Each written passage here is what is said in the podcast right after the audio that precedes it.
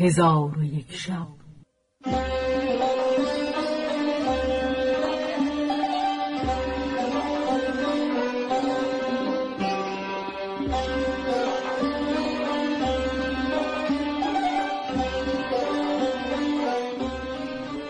داستانهایی برآمده از ژرفای تاریخ و تمدن و فرهنگ مشرق زمین.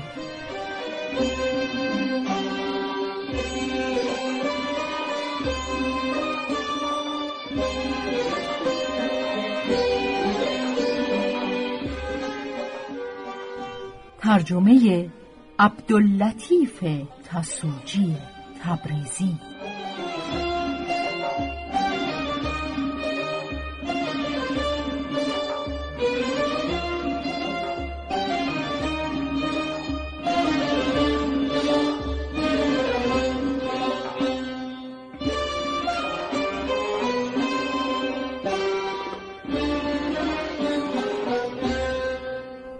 چون شب یکصد و سی و چهارم برآمد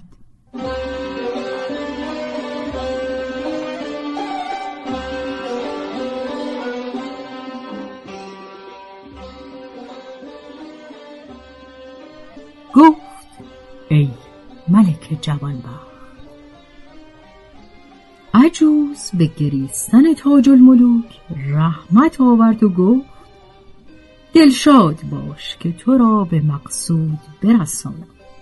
پس از آن برخواسته به نزد سیده رفت.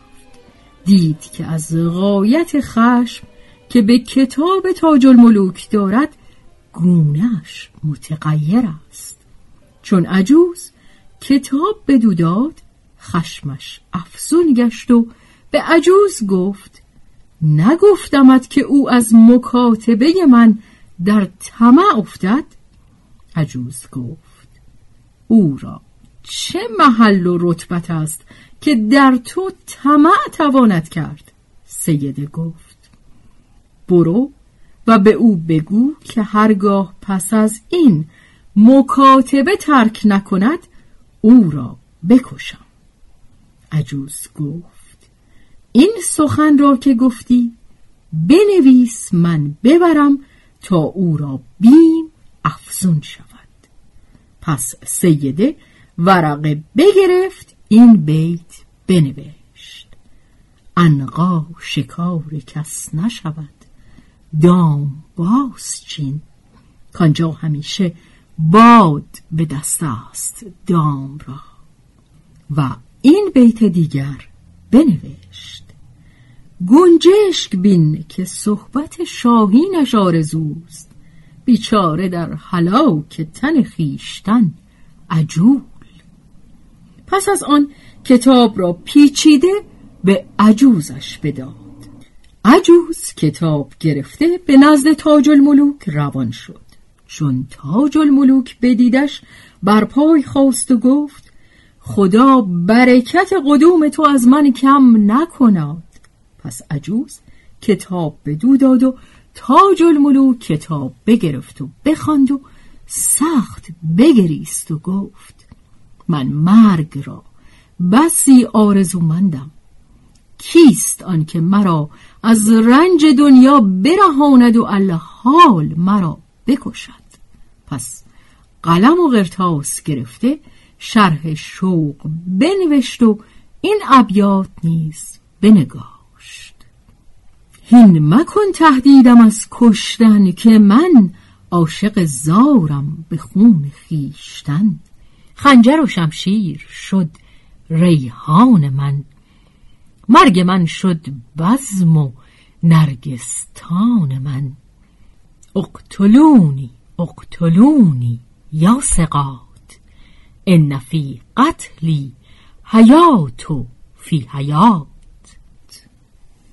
و کتاب را در پیچید و به عجوزش بداد و گفت تو را به رنج و تعب اندر انداختم ولی سودی نبخشید و عزیز را فرمود که هزار دینار زر نقد به عجوز بدهد و با عجوز گفت ای مادر این کتاب یا سبب وصل کامل شود و یا جدایی بینهایت اندر پی دارد عجوز گفت.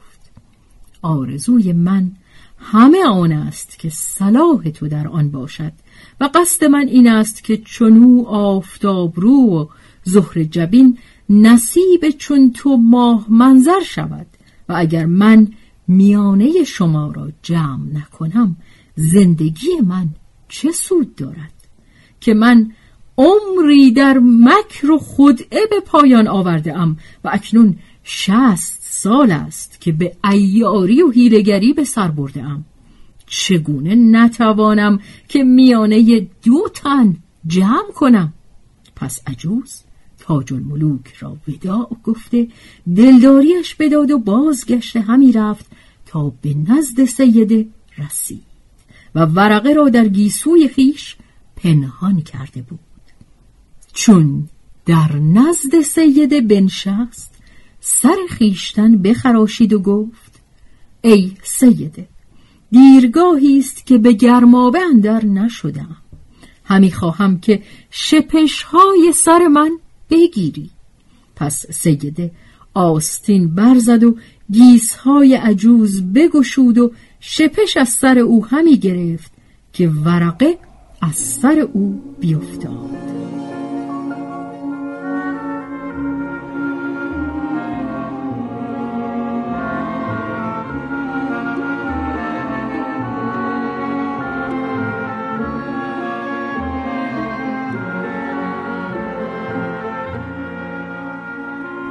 سید ورقه را بدید. گفت این ورقه چیست؟ عجوز گفت من در دکان بازرگانزاده بنشستم شاید که این ورقه در آنجا بر من آویخته. به منش ده که نزد بازرگانش بفرستم. پس سیده ورقه بگشود و از مضمونش آگاه شد. با عجوز گفت این حیله از توست. اگر نه تو مرا پرورده بودی همین ساعت تو را می آزردم و خدا این بازرگان را بلای جان من کرد.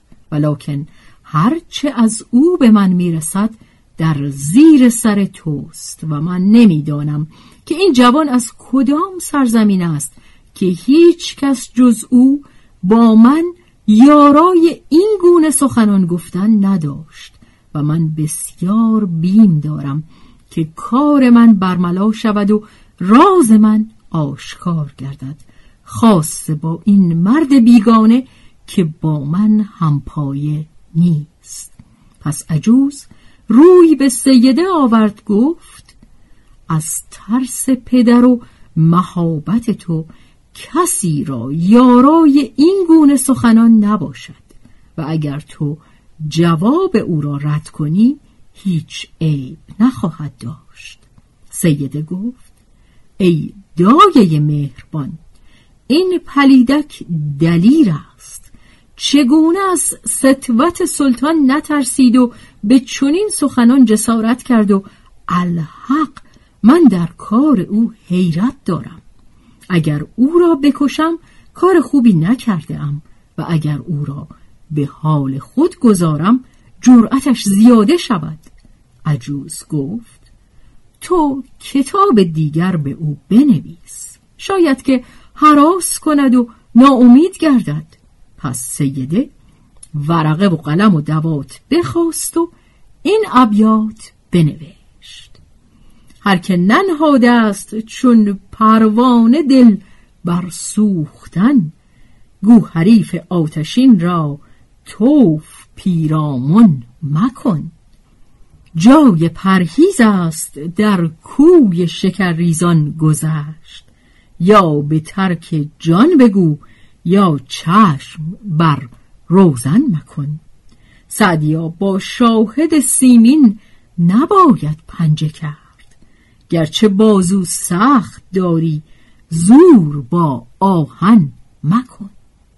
پس از آن ورقه فرو پیچیده به عجوز داد.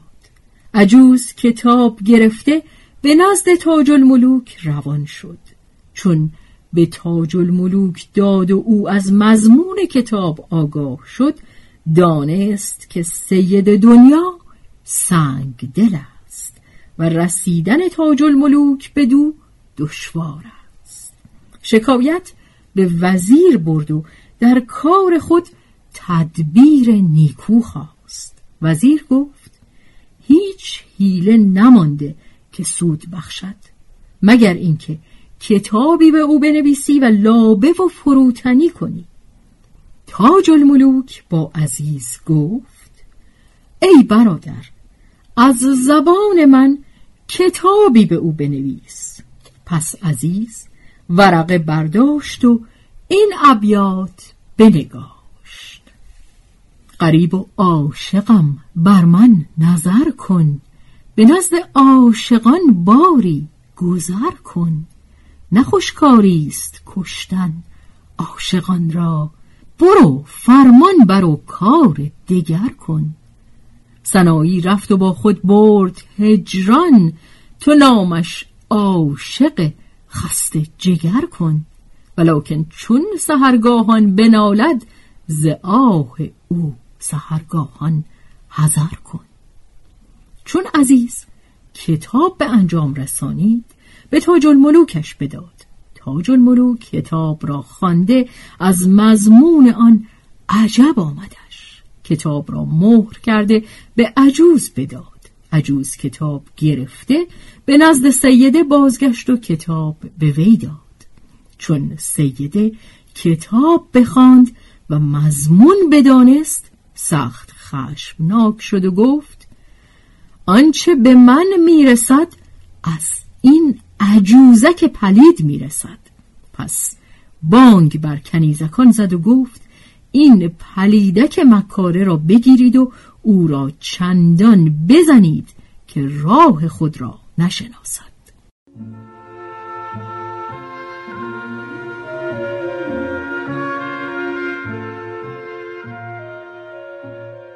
کنیزکان به عجوز در آویختند و با کفش و تپانچهش همی زدند که از خود برفت.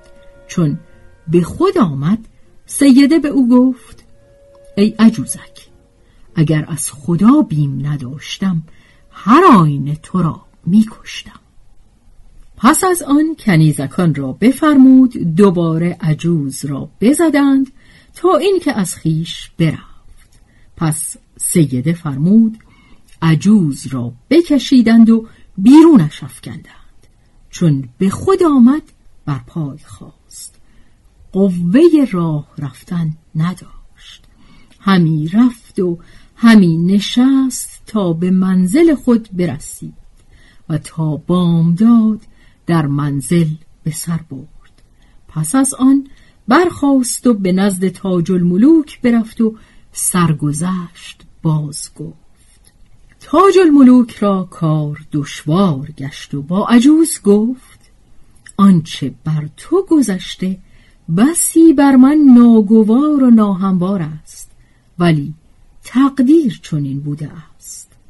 عجوز گفت محزون مباش که من کوشش همی کنم تا میانه تو و او جمع آورم و تو را به آن روسپی برسانم که او مرا بسی بیازرده. تاج الملوک با عجوز گفت که ناخوش داشتن او مردان را سبب چیست؟ عجوز گفت. سبب او کیفیتی است که در خواب دیده. تاج الملوک گفت کیفیتی که در خواب دیده چون است؟ عجوز گفت شبی به خوابندر سیادی را بدید که دام نهاده و دانه ریخته و در نزدیک دامگاه نشسته. پس همه مرغان به سوی دام گرد آمدند و دو کبوتر نر و ماده نیز بدانجا آمدند که ناگاه پای کبوتر نرینه بر دام فرو رفت و پر همی زد تا همه مرغان برمیدند و از کنار دام بپریدند. آنگاه کبوتر ماده بازگشت و در کنار دام بنشست و منقار بر دام همی زد تا اینکه دام بگسیخت و پای کبوتر نرینه به در آمد و هر دو بپریدند. پس از آن سیاد بیامد و دام به اصلاح آورده بگسترد و دورتر از دام بنشست ساعتی برفت. مرغان به دام گرد آمدند و پای کبوتر ماده به دامندر بسته شد. مرغان برمیدند و بپریدند و همان کبوتر نرینه نیز بپرید و به یاری مادهش باز نگشت. پس سیاد بیامد و کبوتر ماده بگرفت و بکشت و سیده در حال از خواب بیدار شد و گفت مردان همه بدین گونه هستند و زنان را از ایشان سودی نیست.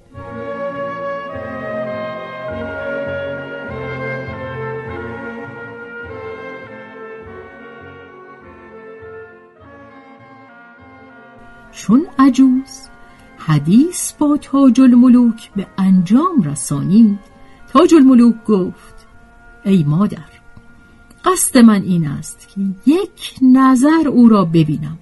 اگرچه از آن نظر کشته شوم. تو حیلتی کن که یک بار او را ببینم. عجوز گفت بدان که او را در پای قصر خیش باقی است که به هر ماه دو کرت به تفرج آن درآید. و ده روز در آن باغ بنشیند و اکنون ایام تفرج نزدیک گشته. هر وقت که او به باغ اندر آید من تو را آگاه کنم که به باغ اندر شوی و او را نظاره کنی. ولی از باغ بیرون میا که شاید تو را ببیند و به حسن و جمال تو مفتون شود و مهر تو در دلش جای کند. که محبت بزرگترین اسباب وسال است. پس تاج الملوک و عزیز از دکان برخواسته عجوز را به سوی منزل بردند و منزلشان را به عجوز بشناساندند. پس از آن تاج الملوک با عزیز گفت ای برادر مرا بعد از این گزارشات و پیشامدها دیگر به دکان حاجتی نیست. آنچه مرا به دکان هست به تو بخشیدم. پس از آن با عزیز نشسته از هر سوی حدیث می گفتند و تاج الملوک از به سرگذشت عزیز همی پرسید و او حدیث همی کرد. آنگاه برخواسته به نزد وزیر رفتند و از او تدبیر خواستند. وزیر گفت برخیزید تا به باغ اندر شویم.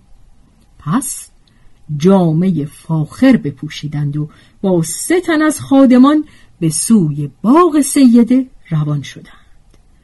باغی دیدند خرمتر از باغ بهشت و باغبانی پیر بر در نشسته. به باغبان سلام کردند. باغبان جواب باز گفت. وزیر صد دینار زر نقد به باغبان بداد و گفت از این زرها خوردنی از بهر ما بخر که ما قریب هستیم و قصد ما این است که تفرج باغ کنی باغبان دینارها بگرفت و با ایشان گفت به باغ اندر شوید و تفرج کنید و بنشینید تا خوردنی حاضر آورم.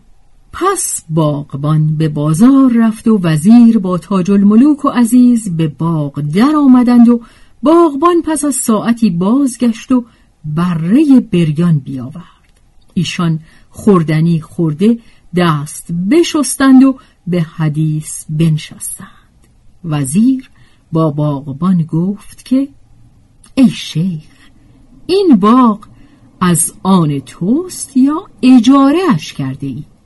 باغبان گفت این باغ از سید دنیا دختر ملک است. وزیر گفت مزد تو در ماه چند است؟ باغبان گفت به هر ماه یک دینار مزد من است. پس وزیر تفرج باغ همی کرد. دید به باغندر قصری است بلند و وسیع. ولی آن قصر بسی کهن بود. وزیر گفت ای شیخ همی خواهم که در اینجا آثار خیر بگذارم که مرا به او یاد کنی. باغبان گفت چه خواهی کرد؟ وزیر گفت این سیصد دینار بستان. باغبان چون نام دینار بشنید گفت ای خاجه هر آنچه خواهی بکن. پس زرها به باغبان داد و گفت ان الله آثار خیر در اینجا بنا کنم. پس از باغ بیرون آمده به منزل رفتند و آن شب را در منزل به روز آوردند. چون فردا شد وزیر بنا و نقاش را حاضر آورد و مایحتاج ایشان را فراهم کرد. به باغشان بیاورد و فرمود قصر را سفید کردند و با انواع رنگ ها نقش نمودند. آنگاه لاجورد و آب زر حاضر آورد و با نقاش گفت که در صدر این ایوان صورت سیادی نقش کن که دام گسترده و در کنار دام ایستاده و کبوتر ماده در دام او افتاده باشد. چون نقاش اینها را بنگاشت وزیر گفت در یک سوی دیگر نیز صورت سیاد و دام بنگار و صورت کبوتر ماده را در دام افتاده نقش کن که سیاد او را گرفته و کارد بر حلقومش گذاشته. همی خواهد که او را بکشد. و در برابر او صورت شاهینی بنگار که کبوتر نرینه را سید کرده و چنگالها را بر او فرو برده.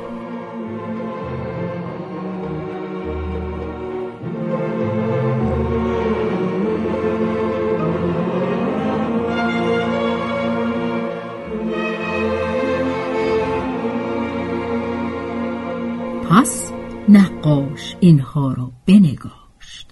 آنگاه وزیر باغبان را وداع کرده از باغ به در آمدند و به منزل خیش رفتند و از هر سو حدیث همی گفتند که تاج الملوک با عزیز گفت ای برادر پاره اشعار بخوان شاید زنگ ملال از دلم بزداید و فکرتهای من یک سو شود و آتش دلم فرو نشیند. پس عزیز به طرب آمده نغمه همی پرداخت و این ابیات همی خوان این مطرب از کجاست که برگفت نام دوست؟ تا جان و جامه بذل کنم در پیام دوست. وقتی امیر مملکت خیش بودمی اکنون به اختیار و ارادت غلام دوست بالای بام دوست چو نتوان نهاد پای هم چاره آنکه سر بنهم زیر بام دوست. چون عزیز شعر به انجام رسانید تاج الملوک را از فساحت و حسن آواز او شگفت آمد و گفت پاره از اندوه من ببردی. اگر تو را از این گونه اشعار نیز به خاطر اندر است با نقمه های دلاویز بخوان. آنگاه عزیز این ابیات برخواند. با همه مهر و با منش کین است. چه کنم؟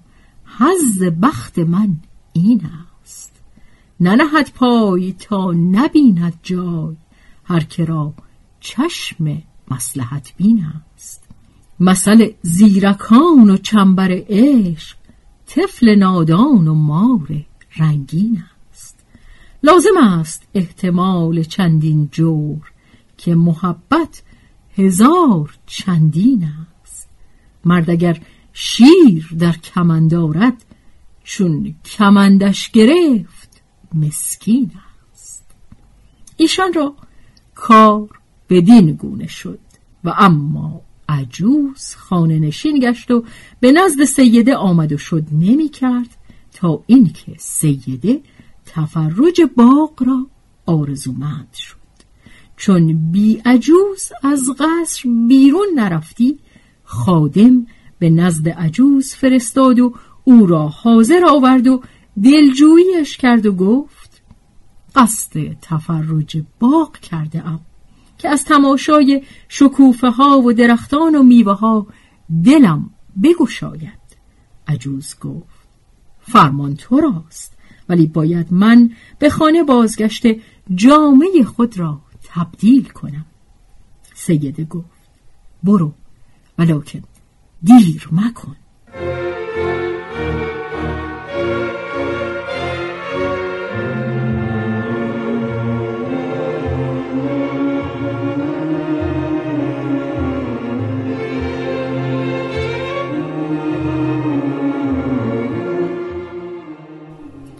عجوز از نزد سیده به در آمد و به منزل تاج الملوک روان شد و با تاج الملوک گفت برخیز و جامعه نیکو در بر کن و به باغ اندر شو و باغبان را سلام کن و در باغ پنهان شو. و عجوز در میانه خود و تاج الملوک رمزی گذاشته به نزد سید دنیا رفت. آنگاه وزیر و عزیز برخواسته تاج الملوک را با جامعه دیبا و زیبا بیاراستند و کمر زرین مرصع با گوهرهای معدنی به میانش بستند و پس از آن به سوی باغ روان شدند و به در باغ رسیدند. باغبان بدانجا نشسته بود. چون تاج الملوک را بدید بر پای خواست و به تعظیم او پیش آمد و در باغ بگشود و گفت به باغ اندر آی و تفرج همی کن. و باغبان آگه نبود که دختر ملک همان روز به باغ خواهد آمد. پس تاج الملوک به باغ اندر آمد. ساعتی نشد که آواز کنیزکان و خادمان بلند شد.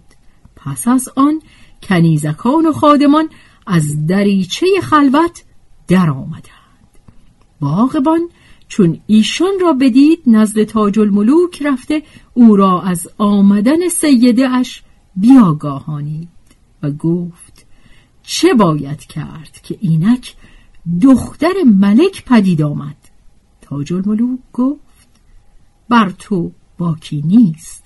من در پشت درختان پنهان شوم. پس باغبان او را به پنهان گشتن سپارش کرده خود بیرون رفت. چون دختر ملک با کنیزکان و عجوز به باغ در آمدند عجوز با خود گفت اگر این کنیزکان و خادمان با ما باشند به مقصود نتوانیم رسید. پس با دختر ملک گفت ای سیده حاجت به این خادمان و کنیزکان نداریم و تا ایشان بدینجا هستند تو را دل نگشاید. ایشان را بازگردان. سید دنیا گفت راست گفتی. پس ایشان را بازگردانید و خود نرم نرم همی رفت و تفرج همی کرد و تاج الملوک نیز تفرج حسن و جمال و قد با اعتدال آن فرشته لقا می کرد و می گفت سرمست ز کاشانه گلزار برآمد قلقل ز گل و لاله به یک بار برآمد. مرغان چمن نعره زنان دیدم و گریان زین قنچه که از طرف چمنزار برآمد. آب از گل رخساره او عکس پذیرفت. و آتش به سر قنچه گلنار برآمد. سجاد نشینی که مرید غم او شد آوازش از خانه خمار برآمد. زاهد چو کرامات بت آرز او دید از خانه میان بسته به زنار برآمد. در خاک چو من بیدل بیدیده نشاندش اندر نظر هر که پریوار برآمد. من مفلس از آن روز شدم که از حرم غیب. دیبای جمال تو به بازار برآمد. کام دلمان بود که جان بر تو فشانم. این کام میسر شد و آن کار برآمد. سعدی چمنان روز به تاراج خزان داد که از باغ دلش بوی گل یار برآمد.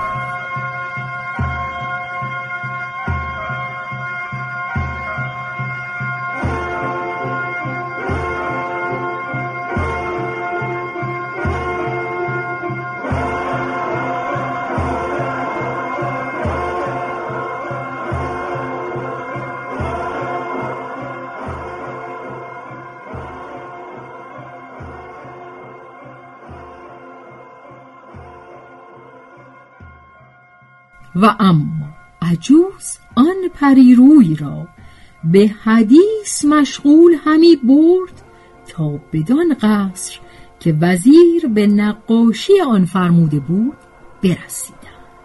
سیده با عجوز به قصر اندر شدند.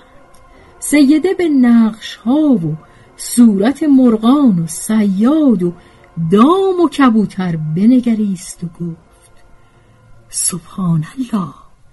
اینها صورت خوابی است که من دیدم و گفت ای دایه مهربان این صورتها را مشاهده کن که من پیوسته مردان را ملامت می گفتم و ایشان را ناخوش می داشتم و لاکن تو نظر کن که سیاد کبوتر نر و ماده را در دام انداخته و کبوتر نرینه خلاص گشته و همی خواسته است که باز گردد و کبوتر ماده را نیز خلاص کند.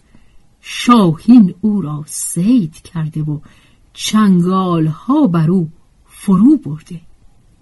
القرز پریروی این سخنان را با عجوز می گفت و صورتها به عجوز همی نمود. ولکن عجوز تجاهل و تقافل کرده او را به حدیث مشغول می داشت و نرم نرمش همی برد تا اینکه بدان مکان که تاج الملوک پنهان شده بود نزدیک رفتند. عجوز تاج الملوک را اشاره کرد که به سوی منظره های قصر بیاید که ناگاه سید دنیا را نظر بدان سوی افتاد و تاج الملوک را بدید و در حسن بدی و شمایل نیکوی او به حیرت اندر ماند و با عجوز گفت ای دایه مهربان آن کیست کندر رفتنش صبر از دل ما می‌برد؟ ترک از خراسان آمده از پارس یقما می‌برد؟ عجوز گفت نمی‌دانم کیست ولی گمان دارم که ملک زاده باشد. پس سید دنیا در حسن تاج الملوک خیره بماند و عشق آن سرو قد و گل روی به دو چیره شد و خردش به زیان رفت و شهوتش بجنبید و با عجوز گفت ای دایه این پسر ماه منظر سخت نیکوست. بسیار می گفتم که دل با کس نپیوندم ولی من خود به رقبت در کمند افتادم تا می رود من دین و دل در دادم ور می کشد استادم کافر نداند بیش از این یا می کشد یا می برد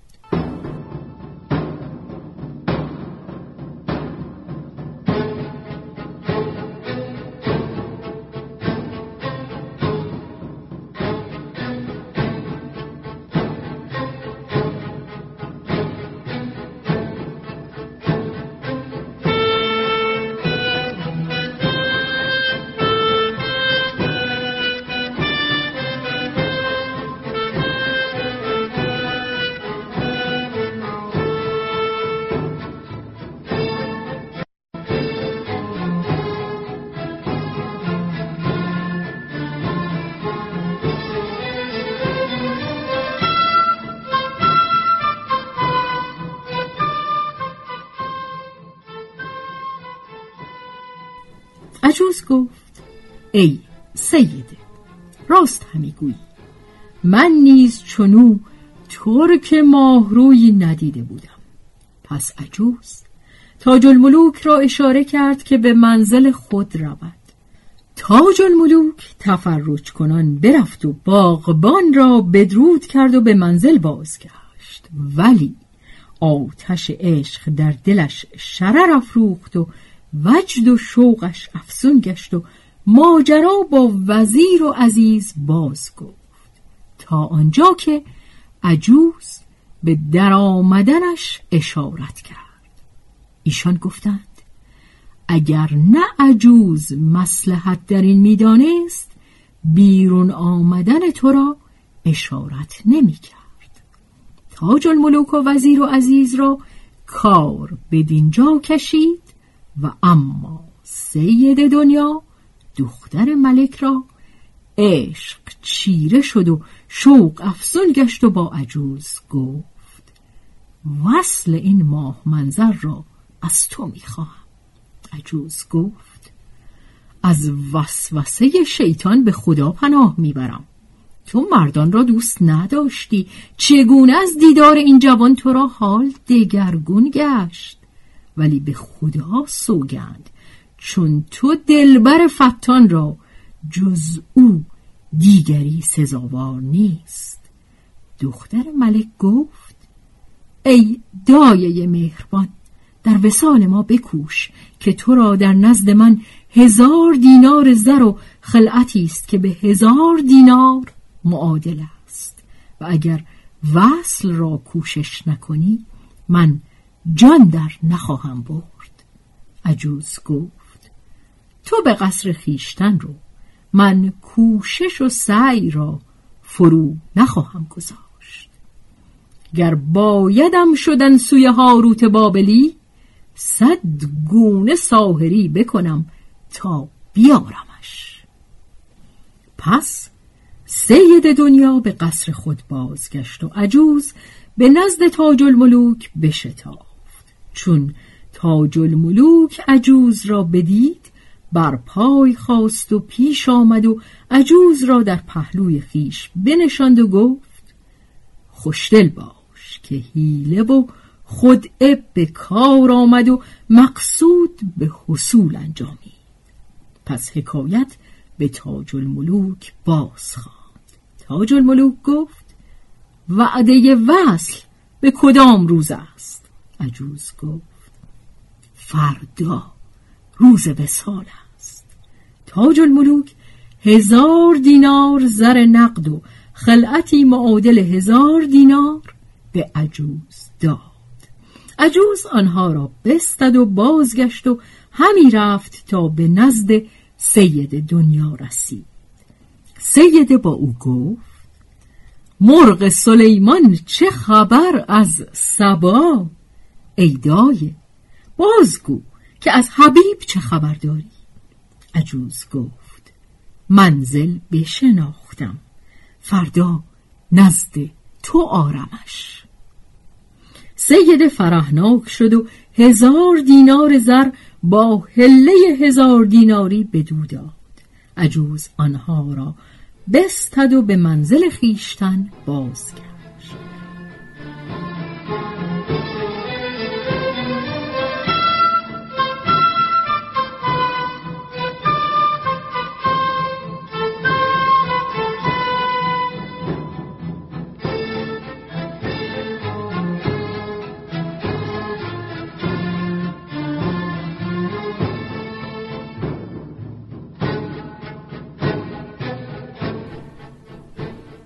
شب را در منزل به روز آورد و بامدادان به در آمد و به نزد تاج الملوک رفت و جامعه زنان بپوشانید و چادر بر سر او کرد و با او گفت بر اثر من بیا و گام ها نرم نرم بردار و شتاب مکن و هر که با تو سخن گوید پاسخش مده چون اینها را به تاج الملوک بیاموخت. از منزل بیرون شد و تاج الملوک در جامعه زنان از پی او به در آمد و همی رفت تا به در قصر رسیدند. عجوز از پیش و تاج الملوک به دنبال به قصر اندر شدند. درها بگشودند و دهلیزها برفتند تا از هفت در بگذشتند. چون به در هشتمین رسیدند عجوز با تاج الملوک گفت دل قوی دار حراس مکن.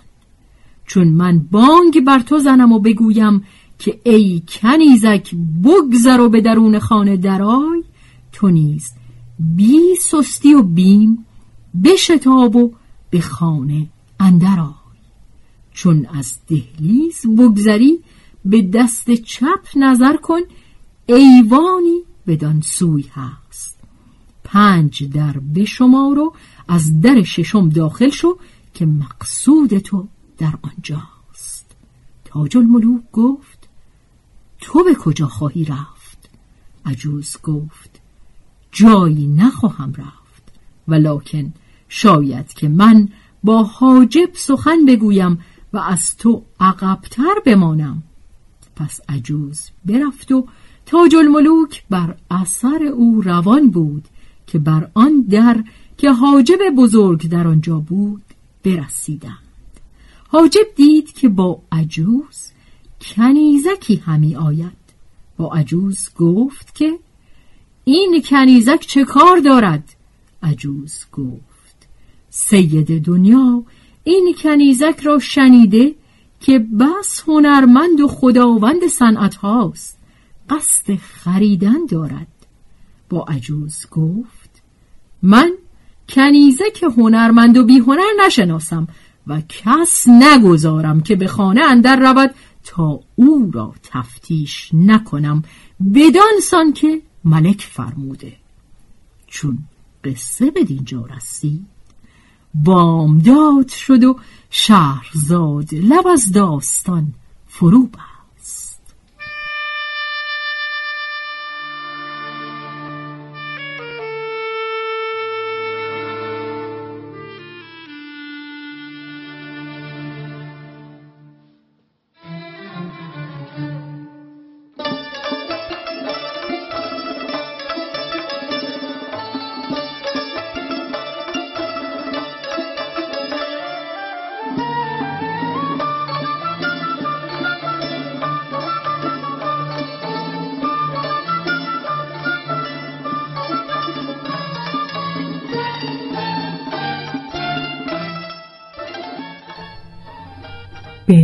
روایت شهرزاد فتوهی.